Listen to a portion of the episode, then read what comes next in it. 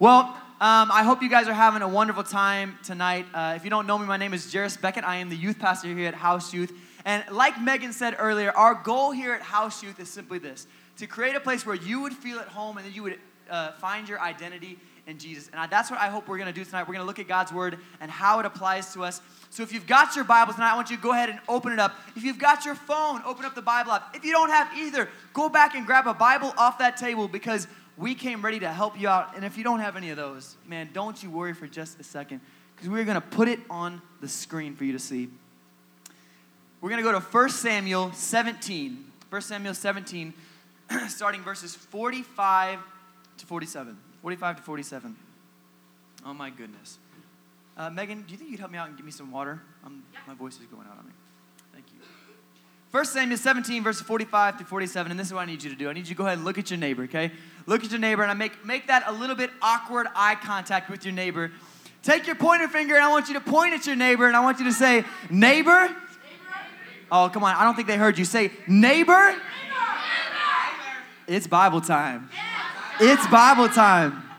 1 Samuel chapter 17, verse 45 through 47. This is what it says David replied to the Philistine, You come at me with sword, spear, and javelin, but I come at you in the name of the Lord of the heavens' armies, the God of the armies of Israel, whom you have defied. Today the Lord will conquer you and will make the birds and the, and, the, and the wild animals in the whole world will know that there's a God in Israel. And everyone assembled here will know that the Lord has rescued his people, but not with the sword and spear. This is the Lord's battle, and he will give it to us. Come on, let's pray before we go to food. Would you bow your heads real quick? Heavenly Father, God, we love you and we thank you, God. I ask that as we look at your word tonight, God, that you would make it very real to us, God, and that we would learn something and leave this place a little bit differently than the way we walked in tonight. God, I ask that you would, would teach us something, teach us what, what you're wanting to show us through, the, through what's happening here in 1 Samuel. And God, on top of that, I just got to ask right now would you please, would you please help the Chicago Bulls destroy the Boston Celtics as you speak? And everybody said, Amen. Amen. Do I have any Bulls fans in the room? Anybody? Okay, we got a couple. Okay. Since it's Chicago, he's going to go with that. That's fine with me. Well, uh, speaking of, of basketball, um, do I have, just overall, do I have any sports fans in the room? Any sports fans in the room? All right. Now, how many of you would say you have a favorite sport either to watch or to play, okay? Now, what is that favorite sport? Talk to me, talk to me. Swimming, soccer, baseball, volleyball. Wow. All right, all right, all right, let's take it further. Let's take it further. What is your favorite sports team? Go. The Bears. Okay. All right, where's the Cubs fans? Where's Cubs fans? Okay. Stay strong, stay proud. Now, I have to say, if I had to choose, I would say basketball is my favorite sport, okay? Basketball is my favorite sport. I like, I'm not prejudiced against other sports, but I like basketball the best, okay? And so I've been watching the NBA playoffs a lot right now. They just got started, and come on, Megan. Give it up for Megan real quick. Come on. God bless you and your descendants for, for this. Thank you very much. So I, I love sports. I love basketball. Um, I would say this. I would say that I am a Bulls fan, and I, have never lived close to the Bulls. So now that I live here, I'm definitely a Bulls fan. I'm very excited about that. But one of my some of my favorite things about basketball is uh, I love I love the playoffs because everybody's playing good right now. Uh, when it's the playoffs, everybody gets a haircut, so everybody looks very good and nice and cleanly for the for the playoffs.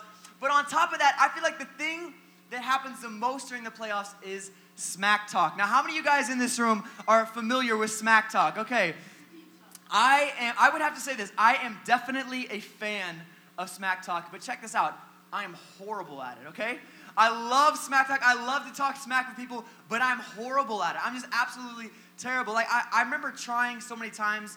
Um, I, I, I, okay. How many of you just to give me a little bit of confidence? How many would you you would say that there's times that somebody says something to you and you don't come up with a comeback until hours later. Is there anybody else in this room that that happens to? Okay, okay, so we're all kind of a little bit on the same page. That's how I feel like it happens every time I try and smack talk. I would say something to somebody, they would respond, and then all of a sudden, I got nothing. So I, I remember growing up, and I remember playing sports with people, and people would be like, hey, how about them apples? And I'm like, I love apples, man. And I'm like, like I think about it later, I'm like, why did I say that? It, was, it wasn't clever at all. And then I, I remember that there was times that my friends were just like, they would say things. I'm like, how did you come up with that in the moment? And then I would just be like, hey man, you missed. And I'm like, why is that all that I can think of?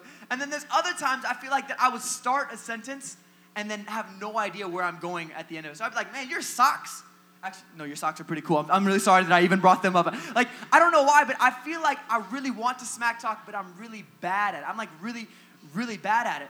And so the story actually that we're looking at today, the story from the Bible that we're gonna pick out and, and see what what it's saying to us, has this awesome, incredible smack talk uh, going back and forth from David and Goliath. Now, how many of you guys have ever heard of David and Goliath? Just by show of hands. Okay, very cool. So one of my all-time favorite Bible stories. Now, what we're talking about is this guy, David. Look at your neighbor, say David. David. David.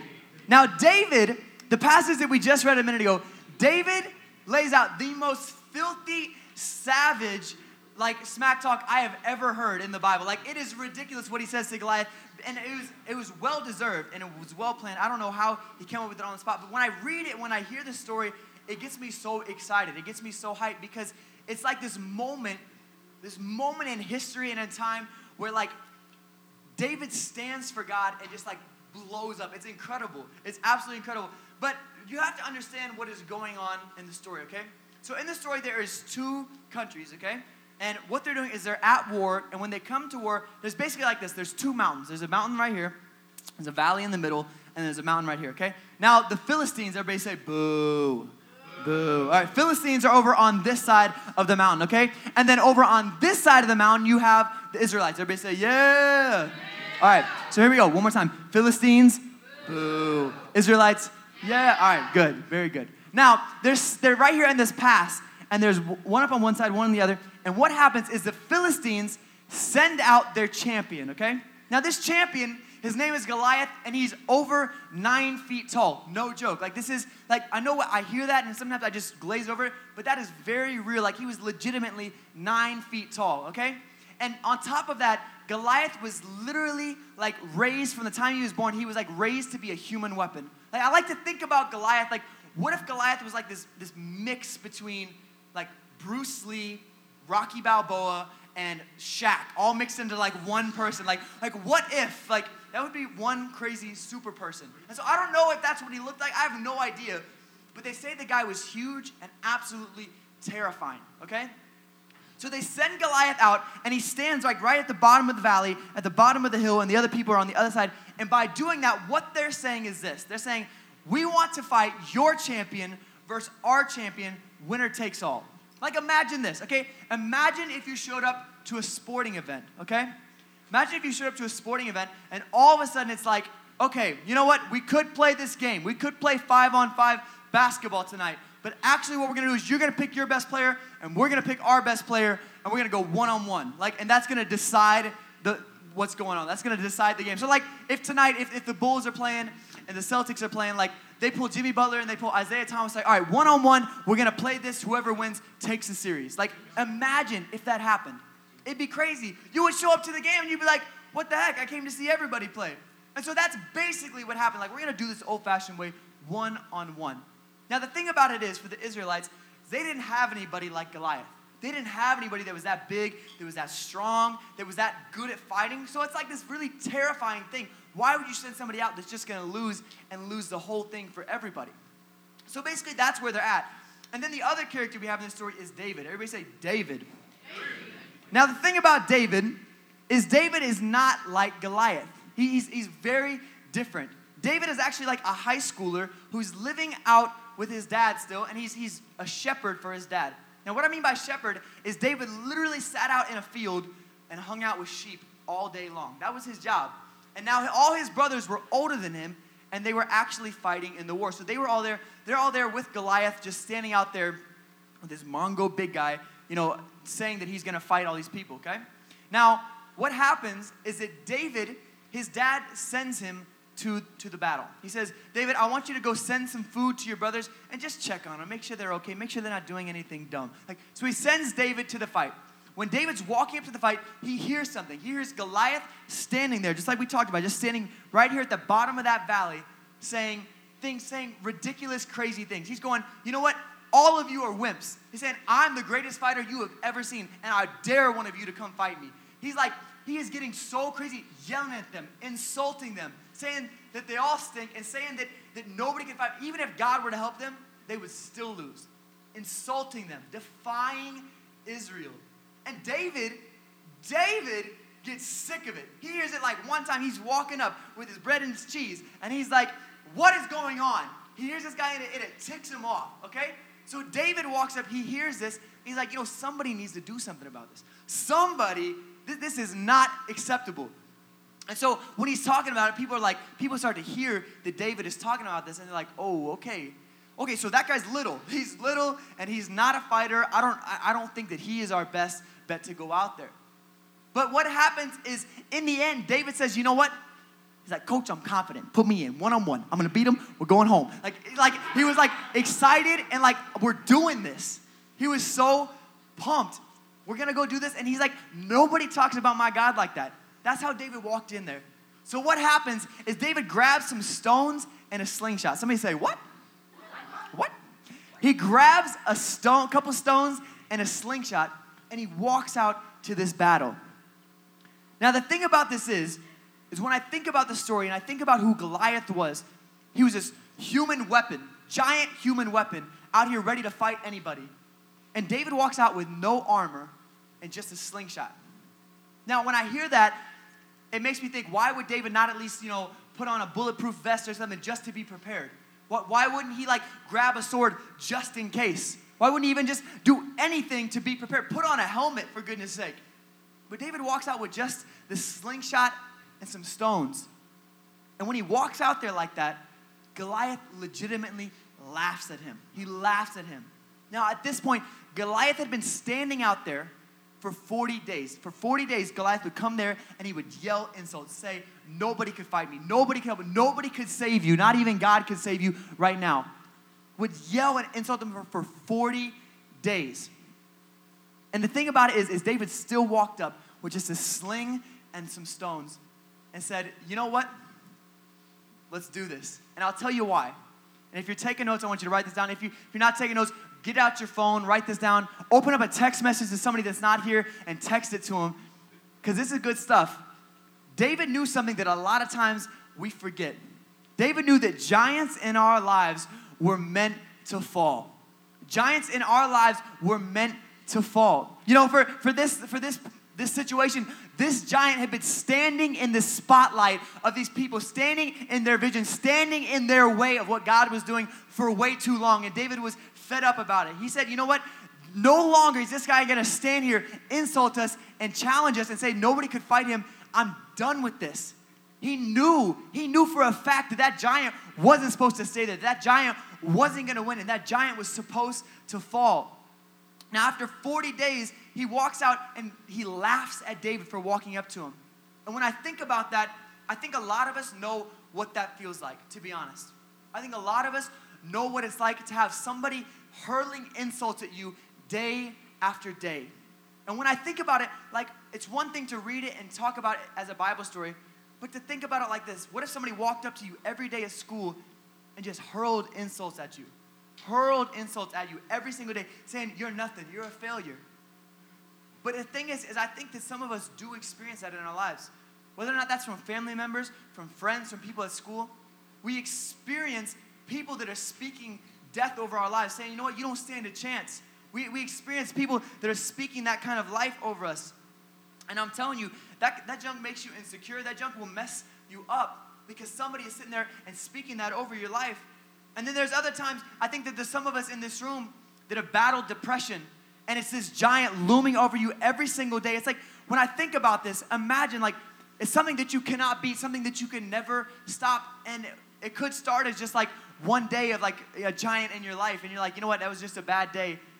And sometimes those things grow, and all of a sudden things grow into this giant that's just looming over our life. Some of you have struggles in your life. Whether or not that means that's a struggle with sin, that means that like you, you try hard, but you can't stop cussing.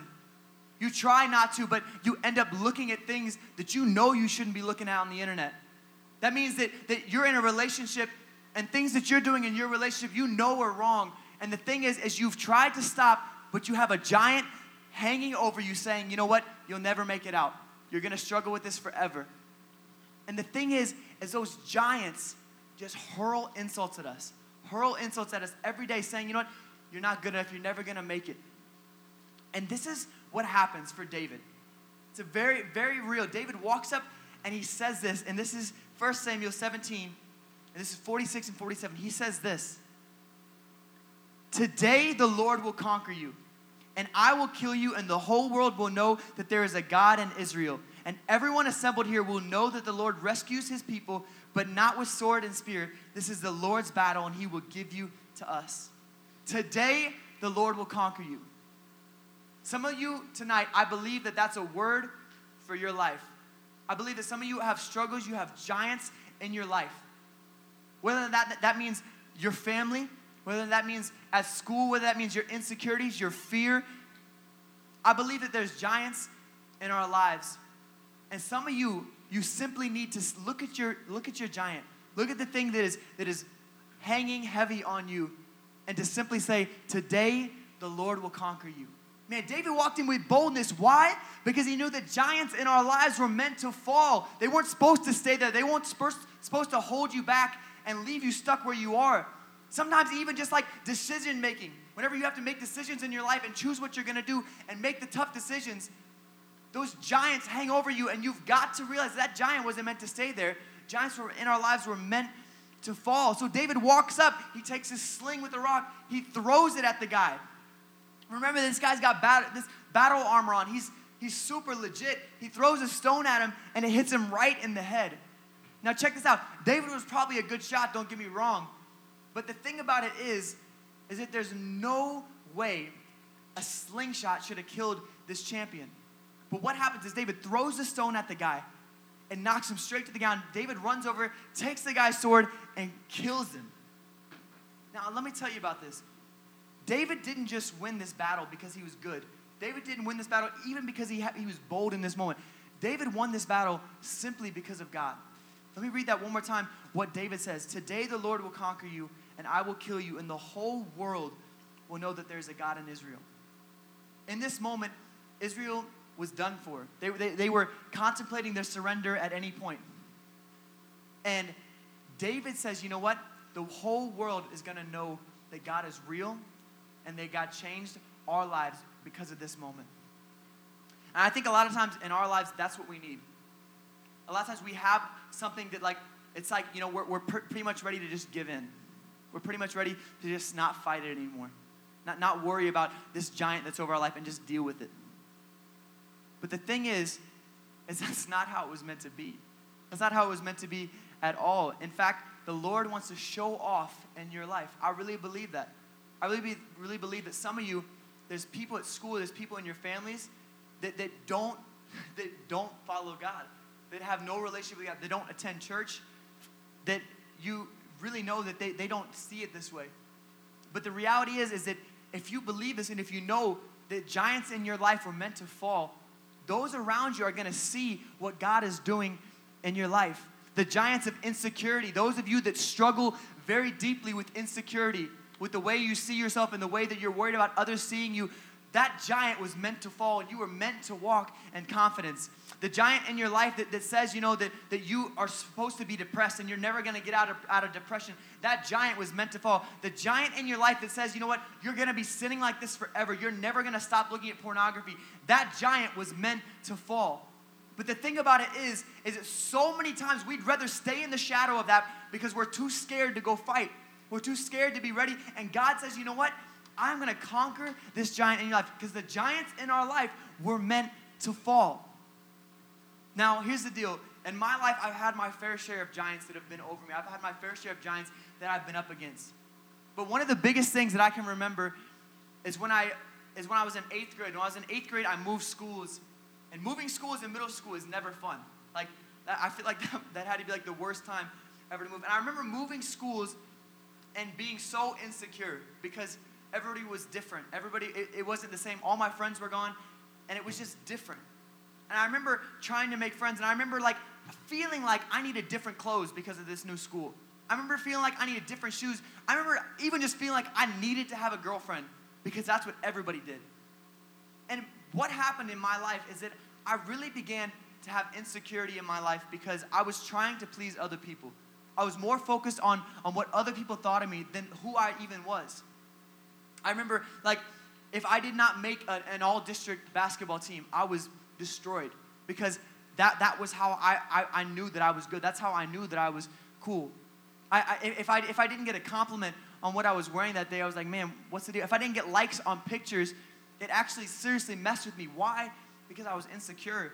And because even though I acted like I was together, there was this giant over my life of insecurity. And I, I think that the, I did not realize who I was in God. I didn't, like we say here at House Youth, we're here to help you be at home and find your identity in Jesus. It's something that I never knew until after this. It's something that I never understood. I, I never understood my identity in Jesus until I had a moment where I said, you know what? This giant is no longer going to stand over me, but God, I ask you to help me. God, I ask you to make this giant in my life fall. Worship team, if you could come on up. I, I believe that there's a lot of you in this room that uh, you've resonated with something that I said tonight, that, there, that you know of the giants that are in your life. You know of the giant struggles you have. You know of the giant issues. Because here's the deal sometimes there's just things that you can't control that are giants over your life. Sometimes the situation that you've been put in, the family, your family has become a giant in your life. And it weighs on you and it beats you up. And it's like there's nothing you can do about it. And I'm telling you this sometimes there's situations that, that feel like we would never, ever get out of, we would never stand a chance against. But I honestly believe with all my heart that when we pray and we say, God, I need your help, God, I need you, I need you to remove this giant that's in my life. That God doesn't just hear that. He doesn't just hear that and say, you know what? Like, good luck, keep trying, you're gonna make it someday. Because the reality of it is this is that we don't stand a chance on our own. We don't stand a chance against sin. We don't stand a chance against depression. We don't stand a chance against pain. When we ask God and we say, God, I need your help, it's amazing the things that He does. It's amazing the, the way that we see God absolutely change our lives and knock down giants that have been standing over us, insulting us for so long. I'm gonna ask uh, my leaders if, if my leaders could go ahead and come up and stand actually right up here in the front. Here's what we're gonna do for this next little bit. The worship team is gonna begin to lead us in a song. And I'm gonna ask, would everybody stand up in the room? Would you just stand up for me? I believe, I honestly believe with all my heart that God wants to change your life and God wants to do something, knock down giants that have been standing over you for way too long. But the thing about it is, is that you really, you really, truly have got to stop fighting this battle on your own and respond and say, God, I need your help. God, I absolutely need your help. So what's gonna happen is this, is the worship team is gonna begin to, to sing a song. And I'm gonna challenge you with this. Step out of your seat and come to somebody and let them pray for you. Because here's the deal stepping out of your seat and asking for, for prayer doesn't make you weak, doesn't make you a bad Christian, and doesn't mean that you're messed up. Stepping out of your seat and saying, you know what, I need prayer, I need God to do something in my life, that's where you find strength. If you walk around every single day saying, you know what, I'm good, I'm not gonna act like that actually bothers me because I don't want people to know that. The reality is, is that it eats you up and beats you up every single day. But the moment that you say, God, I need your help, I'm not good enough on my own, is the moment that you begin to thrive and the moment that you begin to discover your identity in Jesus. I think about it like a gas tank. You would never drive your car around if your gas was, tank was on empty. But for some reason, that's what we do. We, we, we live our life on this empty mode, just barely making it by. When God says, I want to fill you up and I want to get you through this. So here's what's going to happen the worship team is going to begin to lead us in song. And I want to challenge you worship with them. Worship, sing, raise your hands in worship, and step out of your seat. Find, find a leader down here in the front and let them pray with you. Come on, let's do this.